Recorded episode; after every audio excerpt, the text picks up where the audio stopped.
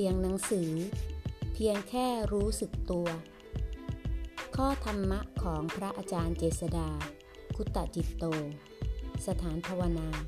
จอป่าบง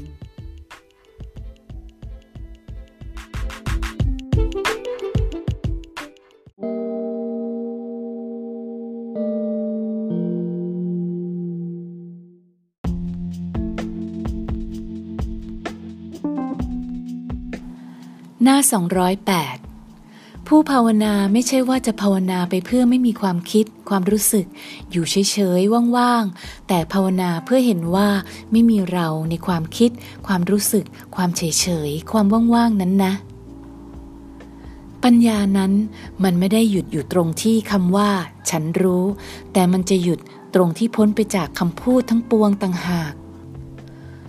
ทุกๆ คนต้องการความสุขกันทั้งนั้น ไม่มีใครต้องการทุกข์ เพียงแต่เขามักแสวงหาผิดที่ทั้งไม่ตรงจุด เขาไม่รู้ว่าชีวิตนี้เป็นตัวทุกข์ ต่อให้เติมสิ่งใดเข้าไป